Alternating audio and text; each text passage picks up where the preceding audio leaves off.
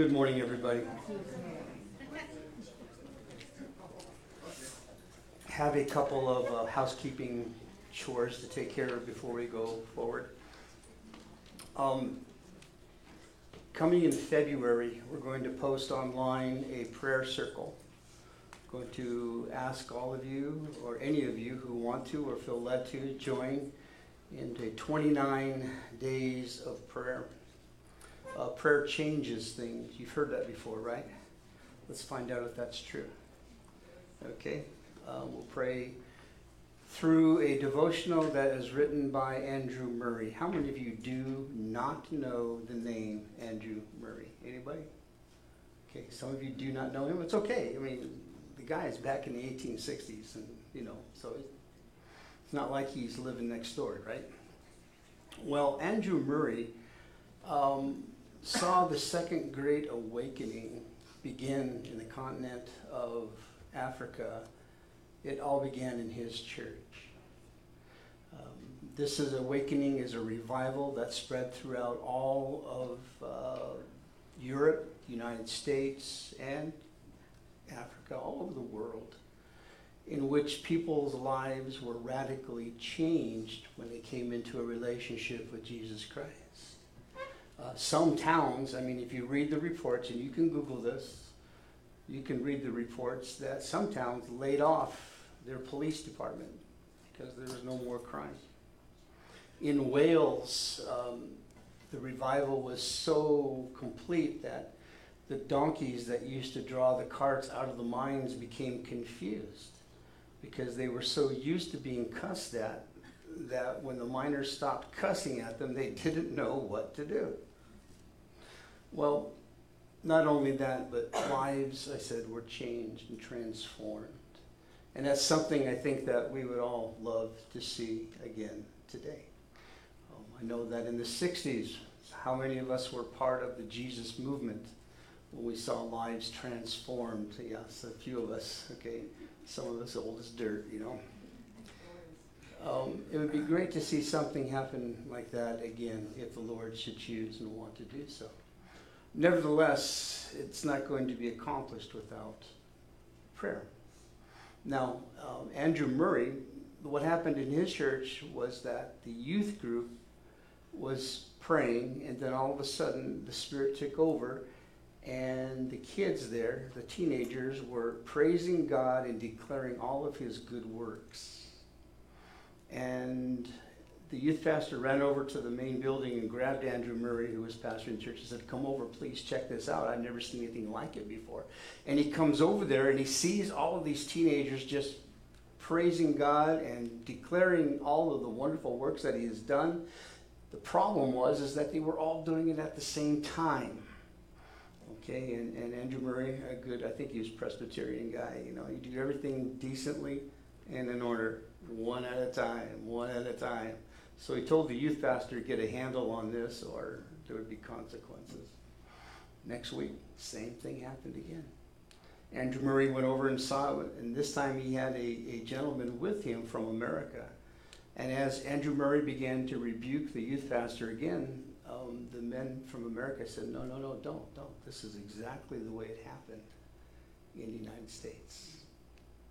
So when he writes about prayer, I tend to get a lot out of it. It's not the Word of God, so you know you don't skip your scripture reading for this, but it is a devotional and it will give you insights and inspiration on prayer. So we're asking people to sign up. What I would really love to have is the church covered in prayer 24 hours a day.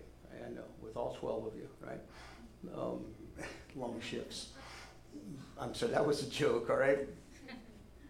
But um, you sign up through the kiosk in the back. In the back, you have a church app on your phone. You can sign up through it that way, or go home and do it online. And you will receive a devotional every day of the week of February, every day in the month of February, um, that will guide you in prayer. And you just commit to praying for what, 10, 15 minutes for the church. Okay? Long, long commercial. All right, we have a upcoming Foster Festival at Encanto Park. How many of you guys have taken part of that before?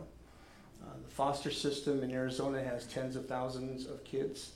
Um, the uh, outlook for them is not so good. If you look at the statistics, they uh, either when they graduate or age out of the system, they either hit the streets, they um, become incarcerated, or they commit suicide.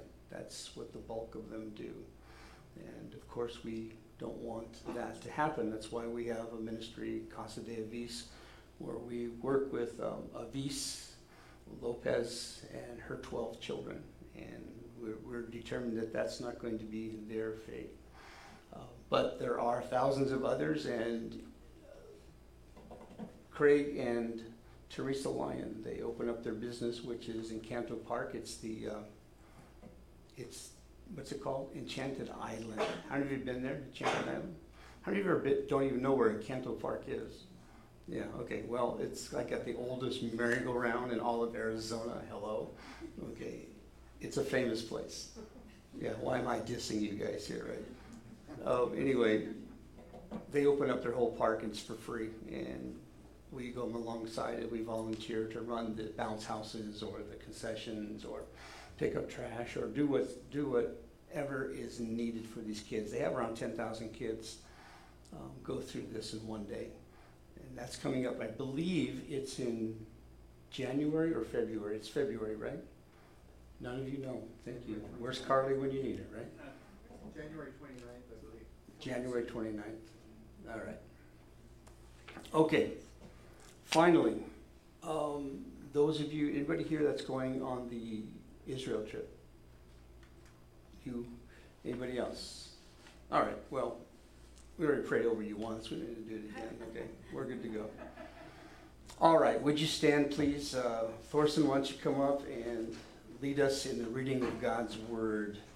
We're going to be Psalm 119, verses 113 through 119, okay?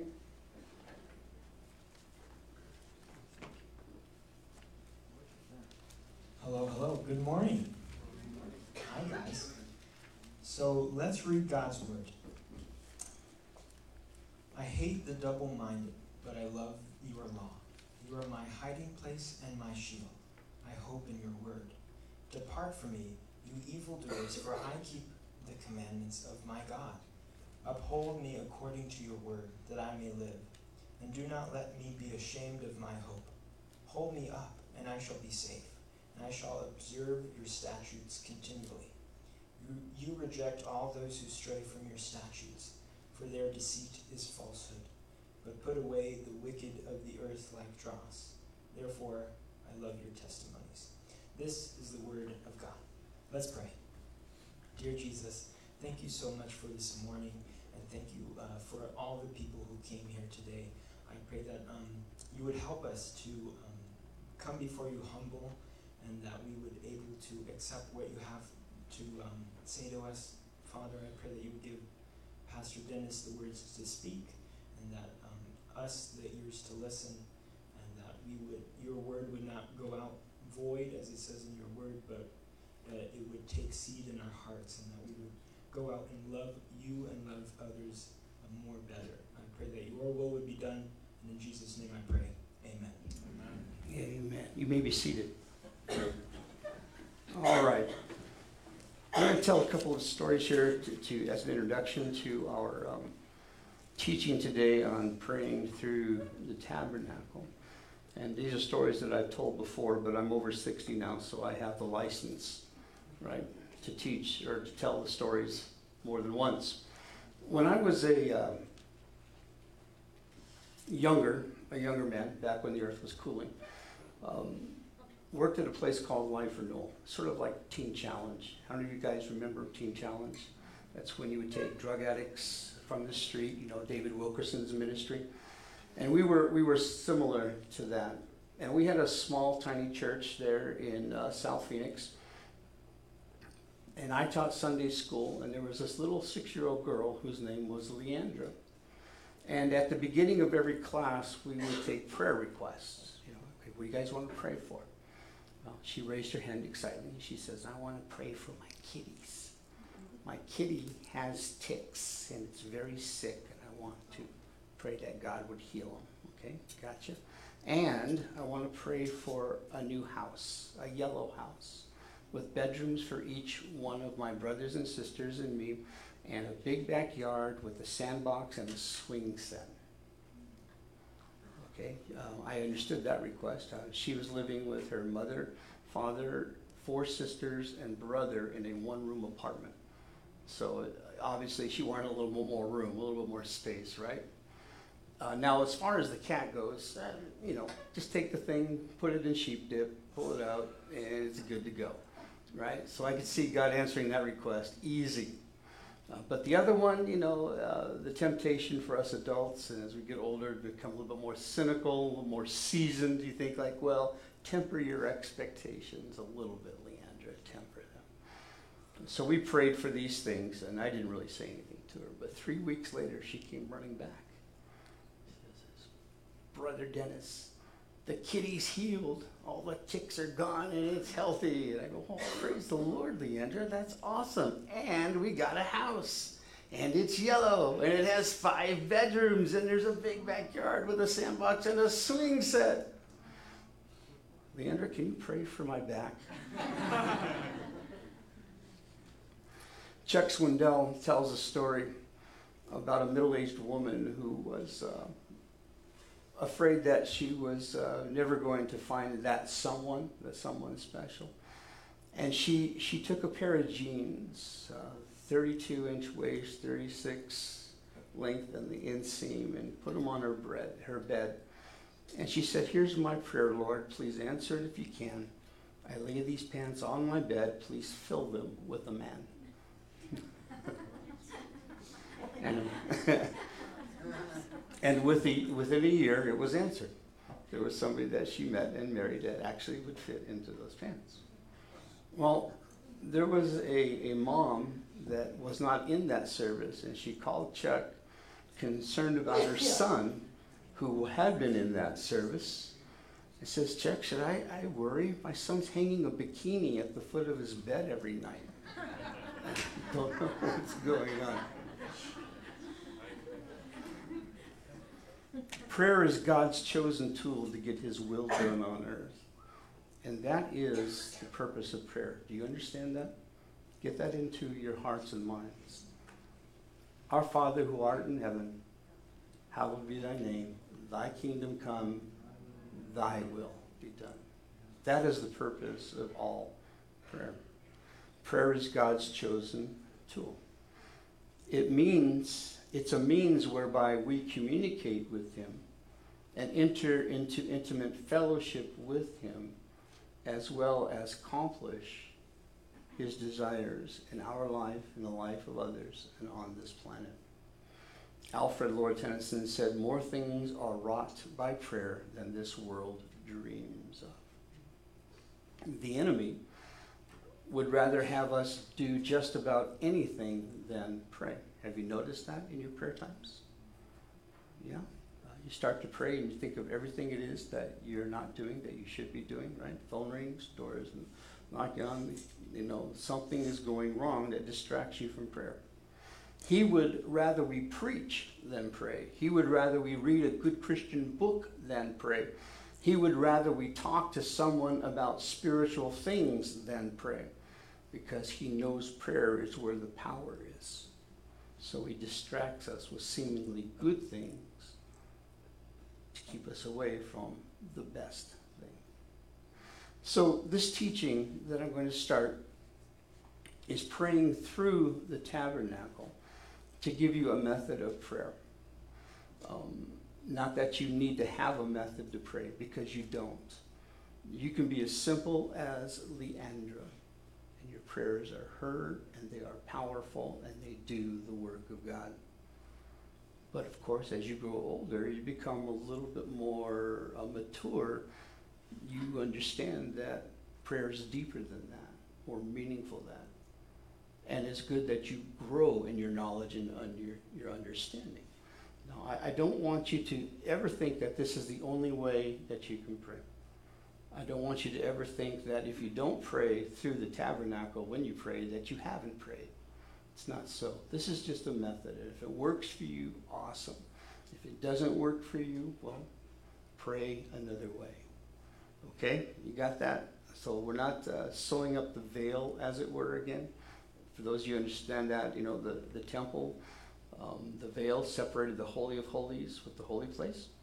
The Shekinah glory was in the Holy of Holies, right? And that's where the priest could come in and pray for the people one time a year.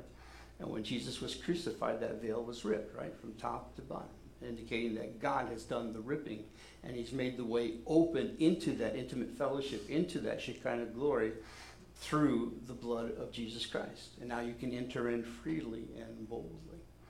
But sometimes we Christians, we start to sew the veil back up by making rules and methods of doing things without just being authentic and genuine and just being real, okay? You don't have to know the King James English to pray. You can just simply use whatever you got. All right? So, here's an overview because we're I thought I'd get through the whole thing in one teaching, but it ain't going to happen. Uh, the gate, that's where we're going to start today, entering in through the gate. And this is where we thank God for what He does, we praise God for who He is, and we bless His name. The brass altar we come to next. This is the altar, of course, where they would sacrifice the animals for the, for, for the atonement of sins, and also where they'd put free willing sacrifices on it just to say, I love you, Lord. Um, the brass altar, we will learn to confess specific sins, confess that we are forgiven of the sins, and also we'll um, learn to lay ourselves as a living sacrifice on this altar. Then there's the brass laver. That's right after the altar. And this is where the priests would clean themselves up before going into the holy place to minister. And there uh, we will be washed by the water of the word. All right? So we'll take a verse or two of scriptures and meditate on it and learn to pray through that. When you enter into the Holy of Holies, the first thing you'll see on the right hand side is a table of showbread, a table with different loaves of bread representing the 12 tribes of Israel. And this is where we talk to the Lord about our personal needs. Then to the left of that is the golden candlestick, and it lights up everything inside the holy place. And of course, Jesus said that He is the light of the world, and we, in extension, are also the light of the world. So, this is where we pray for ministers and missionaries and for all institutions that shine God's light. And then, right in front of the curtain between the holy place and the Holy of Holies, is the altar of incense. And this speaks in the book of Revelation, tells us uh, of intercession, where you pray for your friends and for your family and for your enemies and for your frenemies. You pray for other people. Now, interesting thing, if, if you, you know that Jesus is in heaven doing what for us? Making intercession, he's praying. So this tells me that prayer is going to be something that we do also in heaven. It doesn't end when while we're here, when we die and go to heaven. That it'll still be part of our experience. And then there's the Holy of Holies. That's where we worship the Lord with the heart in tune with His presence and enjoy the Shekinah glory of God and wait upon the Lord. Okay, so that's the overview. Let's start with entering into prayer with thanksgiving, praise, and blessing. And doing this, we go to Psalm 100, verse 4. Psalm 100, verse 4.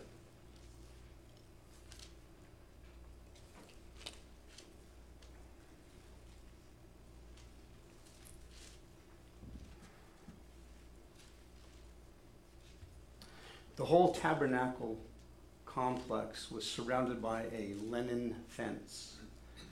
And on the eastern end of the linen fence, there was linen that was embroidered with scarlet, purple, uh, blue, and white. Well, actually, the white was the linen itself. And all of those, as you know, the scarlet represents the sacrifice of Jesus Christ, the blue, heavenly mindedness, purple, his royalty and kingship, and white, his righteousness. So it's all representative of Jesus Christ. And you don't enter into the presence of God or into, into heaven without going through him first. Remember, he said, I am the way. No one goes to the Father but through me.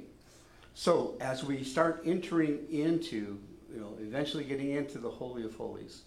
We start by walking through the veil, that is Christ, and it says in Psalm 104, we do this entering into his gates with thanksgiving, into his courts with praise. Be thankful to him and bless his name. Okay, how many of you already know that verse? You've known that verse for a long time, right?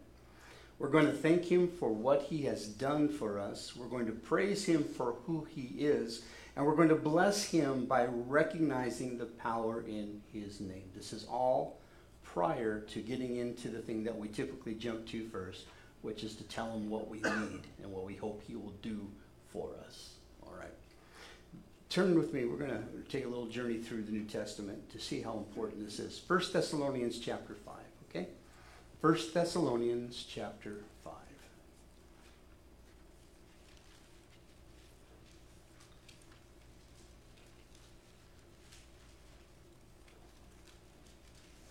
Starting at verse 16. Rejoice always, pray without ceasing.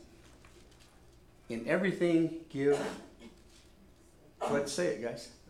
Thanks. Good. Just want to make sure they're not sleeping.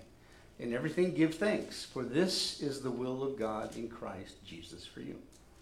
You want to know what God's will for you is? You want to know who it is He wants you to marry? What career choice you need to make? What college to go to? What car to buy? Where to go live? Give thanks. That's His will for you. Give thanks. Well, what do you mean? Well, you're praying for your car, give thanks that you got two feet that'll take you to the bus stop. All right? Uh, when you're single, give thanks that you're single because it's your opportunity to serve God with undistracted devotion. And when it comes time, He will provide for you. You see, in everything, give thanks. And then Ephesians 5.18, I want you to turn there. Ephesians 5.18.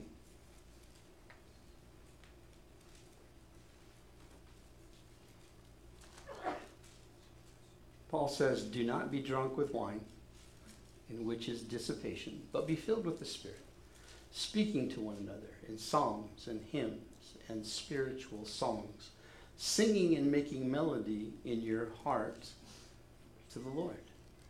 Um, anybody here struggle with muttering to yourself? Yeah, all the time, right?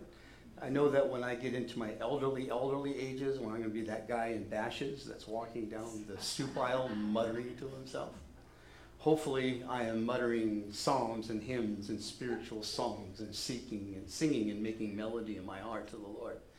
Giving what?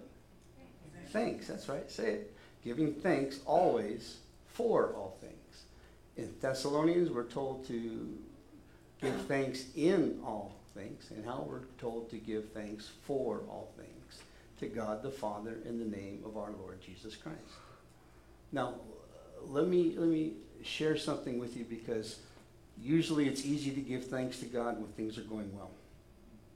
Not so much when things are going bad.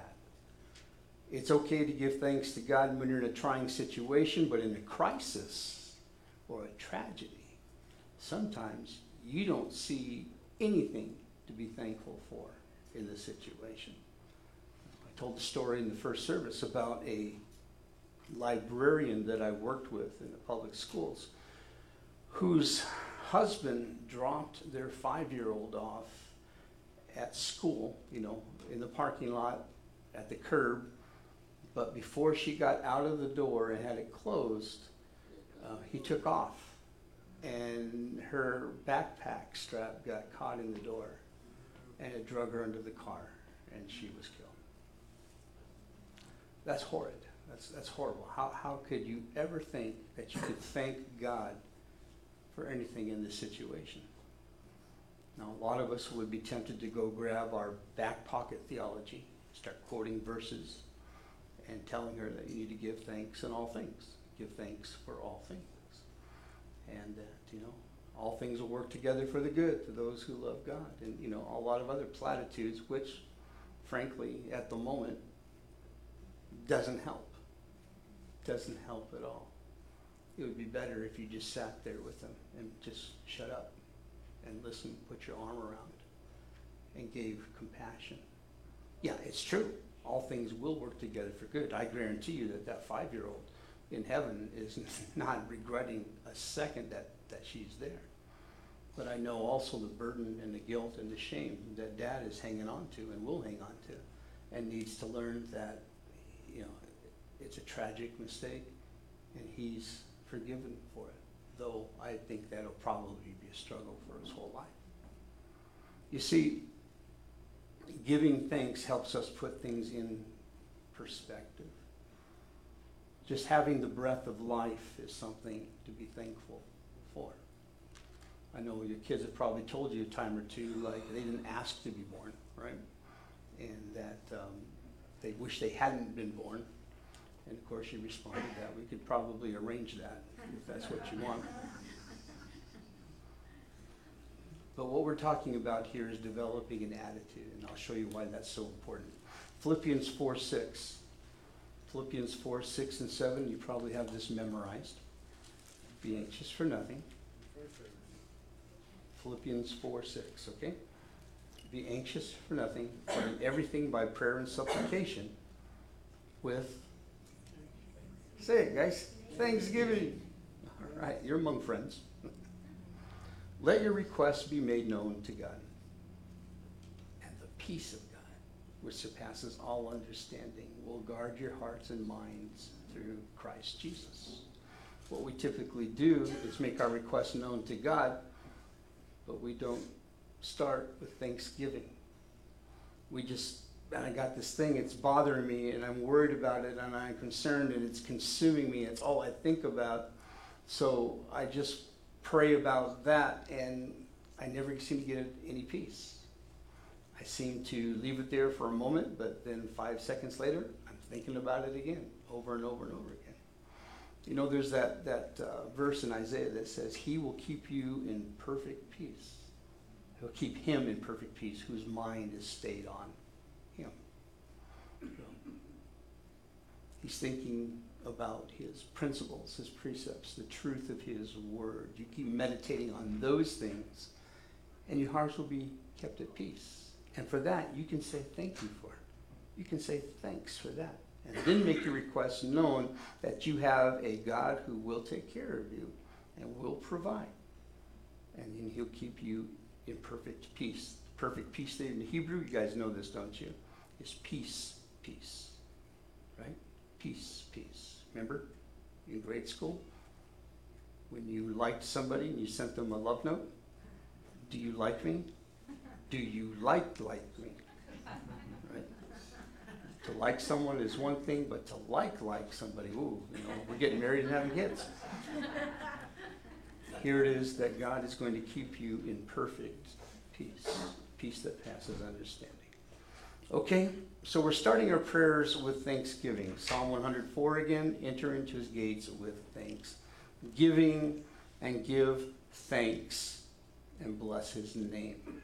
The Hebrew command there in Psalm 104, give thanks, is a verb that means to confess, praise, acknowledge, extol, and thank. Now, why do I bring up that laundry list of adjectives to describe what it means to give thanks? It's more than just a mere, yo, God, thanks. Thanks. And then walking away from it.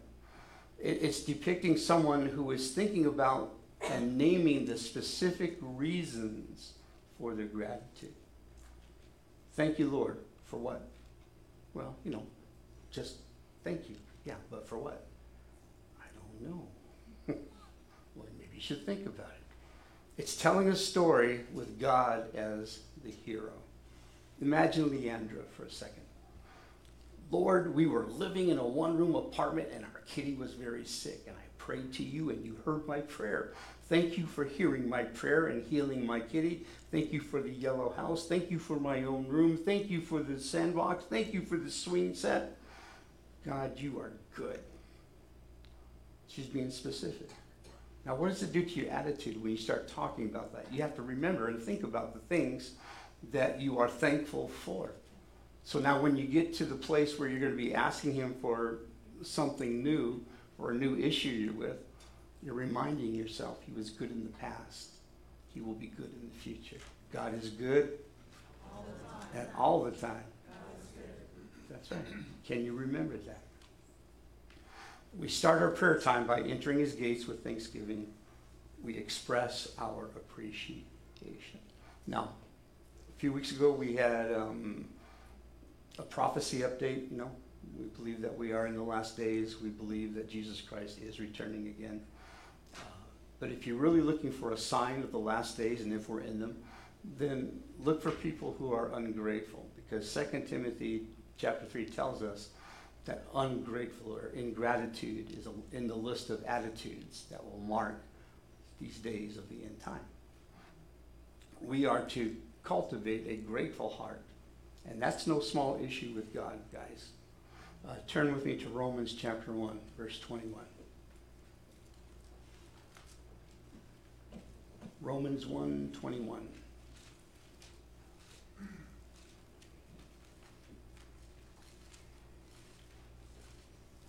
He's talking about the natural man. He's talking about people who have rejected God and rejected Christ. He says they knew God, but they wouldn't worship him as God or even give him thanks. And they began to think up foolish ideas of what God was like, and as a result, their minds became dark and confused. And then verse 24 it says, So God abandoned them to do whatever shameful things their hearts desire. Turned them loose. You don't want to be thankful. You don't want to look at creation and, and, and recognize that there is a God. You don't want to seek him out. Then go ahead. Do whatever shameful thing your heart desires. Then in Luke chapter 17, there's another incident.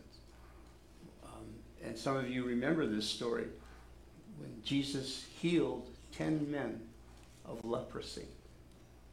10 men of leprosy, healed them. It says in Luke 17 15 that one of them, when he saw that he was healed, came back to Jesus shouting, Praise God. He fell to the ground at Jesus' feet, thanking him for what he had done. And then it notes that this man was a Samaritan. And Jesus said, Didn't I heal 10 men? Where are the other nine? Has no one returned to give glory to God except this foreigner? And Jesus said to the man, Stand up and go. Your faith has healed you. Notice he notices the un- ingratitude. He notices that they took the blessing, but they didn't give thanks. Quoting Chuck Swindoll here, while we have experienced financial ups and downs in the last century, some of them significant, we nevertheless benefit from an unprecedented level of abundance. Never in human history have so many people lived in the kind of comfort and security we enjoy today. And American culture leads the world in luxury. Many families have a driveway full of cars and a house full of modern appliances, and many dedicated to entertainment, a closet full of clothes, and a refrigerator full of food. Unfortunately, in these days of abundance and wealth, we tend to become ungrateful, even presumptuous. Instead of thanking God, we develop a spirit of entitlement. When I was teaching uh, Bible at a Christian high school, there was a young girl who came in uh, totally depressed and, and down, and she was almost in tears. And I found out what was wrong. Well, it was her birthday. And uh, her parents gave her a gift. They gave her the, the family Volvo station wagon. That was her, her gift. And she was depressed because what she wanted was a BMW. And that's what she had expected to get. That spirit of entitlement, that spirit of ungratefulness. And you know what, what would happen if you took that girl, and I was tempted to do this, and take her outside and says, are, are you out of your mind? Do you know how blessed you are? And you know what that would have done? It would have been, it would have been like teaching a pig to sing. Okay? It would have irritated the pig and wasted my time. Okay, that was supposed to be. we tend to have a God, what have you done for us lately mentality. Now, don't misunderstand me because abundance is not sinful. I pray that all of you experience the abundance. I know, hey, may God bless you and win every lottery from now until 20 years from now. The problem isn't your abundance. The problem is the selfishness and ingratitude that sets in. The always wanting more and not appreciating. That's the sin. So the hint here, guys, is to start our prayers with thanksgiving because it helps put things into perspective. Now, the next thing we start our prayer time with is praise. Praise. Notice what does it say? We enter his courts with thanksgiving, or we enter his gates with thanksgiving, we enter his courts with praise. Now, literally, that word in the Hebrew means songs of praise. In other words, it's, it's singing someone's praise. You've heard that expression before, right? Uh, do you sing to the Lord before you ask of the Lord? the Hebrew word there is, is tehillah, not tequila, okay? It's tehillah. That brings a different kind of praise, all right? It denotes a quality or attribute of a person, something that is characteristic or an inherent part of someone's character. You know, you guys remember that that theme in that song in the '60s? I don't know who said it, but oh, Ricky, you're so fine. You really blow my mind, Ricky. You know, singing Ricky's praises. I don't know who Ricky was. I was always jealous of him. No one, and I wasn't blowing anybody's mind. We say to our children, "Oh, Emma, you're so smart," or "Noah, you're so strong," or "Olivia, you're such a caring young lady," or "Buford, you're wearing socks." How awesome is that? We sang it this morning. You are the Lord, the famous one, the desire of nations. You are alone, our God. And hopefully you were thinking about what you were singing and not just singing a familiar tune, shutting it out. Hopefully it was coming from a spirit of truth in your own heart. Turn with me to Romans chapter 11, please. Romans 11. And I want to share with you a few doxologies and scriptures of praise and, and just see what it does to you to read these things. Please read and listen with, with ears that open into your heart and not just going through the motions here. Romans 11. And, and Paul was great at this. I mean, it just seems like all of a sudden, out of the middle of nowhere, he would just start praising God. He said in Romans 11:33, "Oh, the depth of the riches both of the wisdom and knowledge of God. How unsearchable are his judgment and his ways past finding out. For who has known the mind of the Lord, or who has become his counselor, or who has first given to him, and it shall be repaid to him? For of him, and through him, and to him are all things, to whom be glory forever. How precious is that? Now, let's ping pong and go over to Psalm 29, okay? Keep your finger there in Romans because you're going to be popping back to the book of Ephesians next. But let's go to Psalm 29 look at verses 1, 2, 10, and 11. Psalm 29.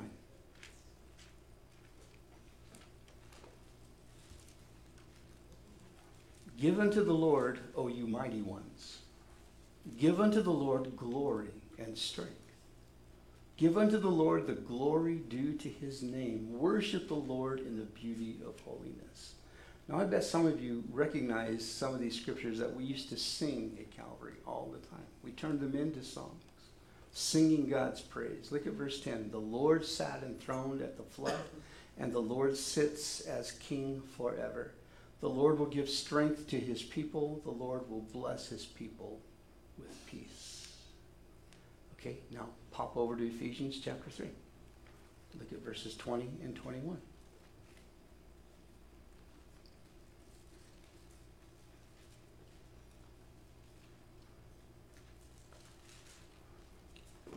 Now to him who is able to do exceedingly abundantly above all that we ask or think, according to the power that works in us. To him be glory in the church by Christ Jesus to all generations forever and ever. Amen. It's starting to affect the way you're looking at the person you're praying to. Okay, pop over to Psalm 36 and read verses 7 through 10.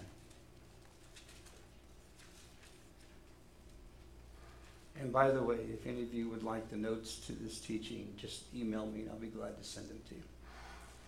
Psalm 36, 7. How precious is your loving kindness, O God.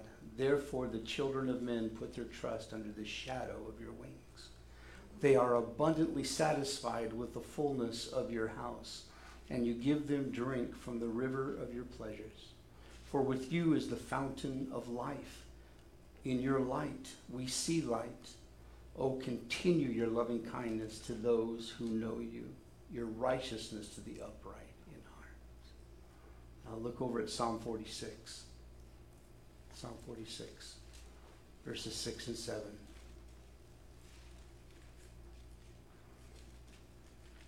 Sing praises to God, sing praises, sing praises to our King, sing praises, for God is the King of all the earth. Sing praises with understanding. God reigns over the nations, God sits on his holy throne. Now pop back to 1 Timothy 1:17.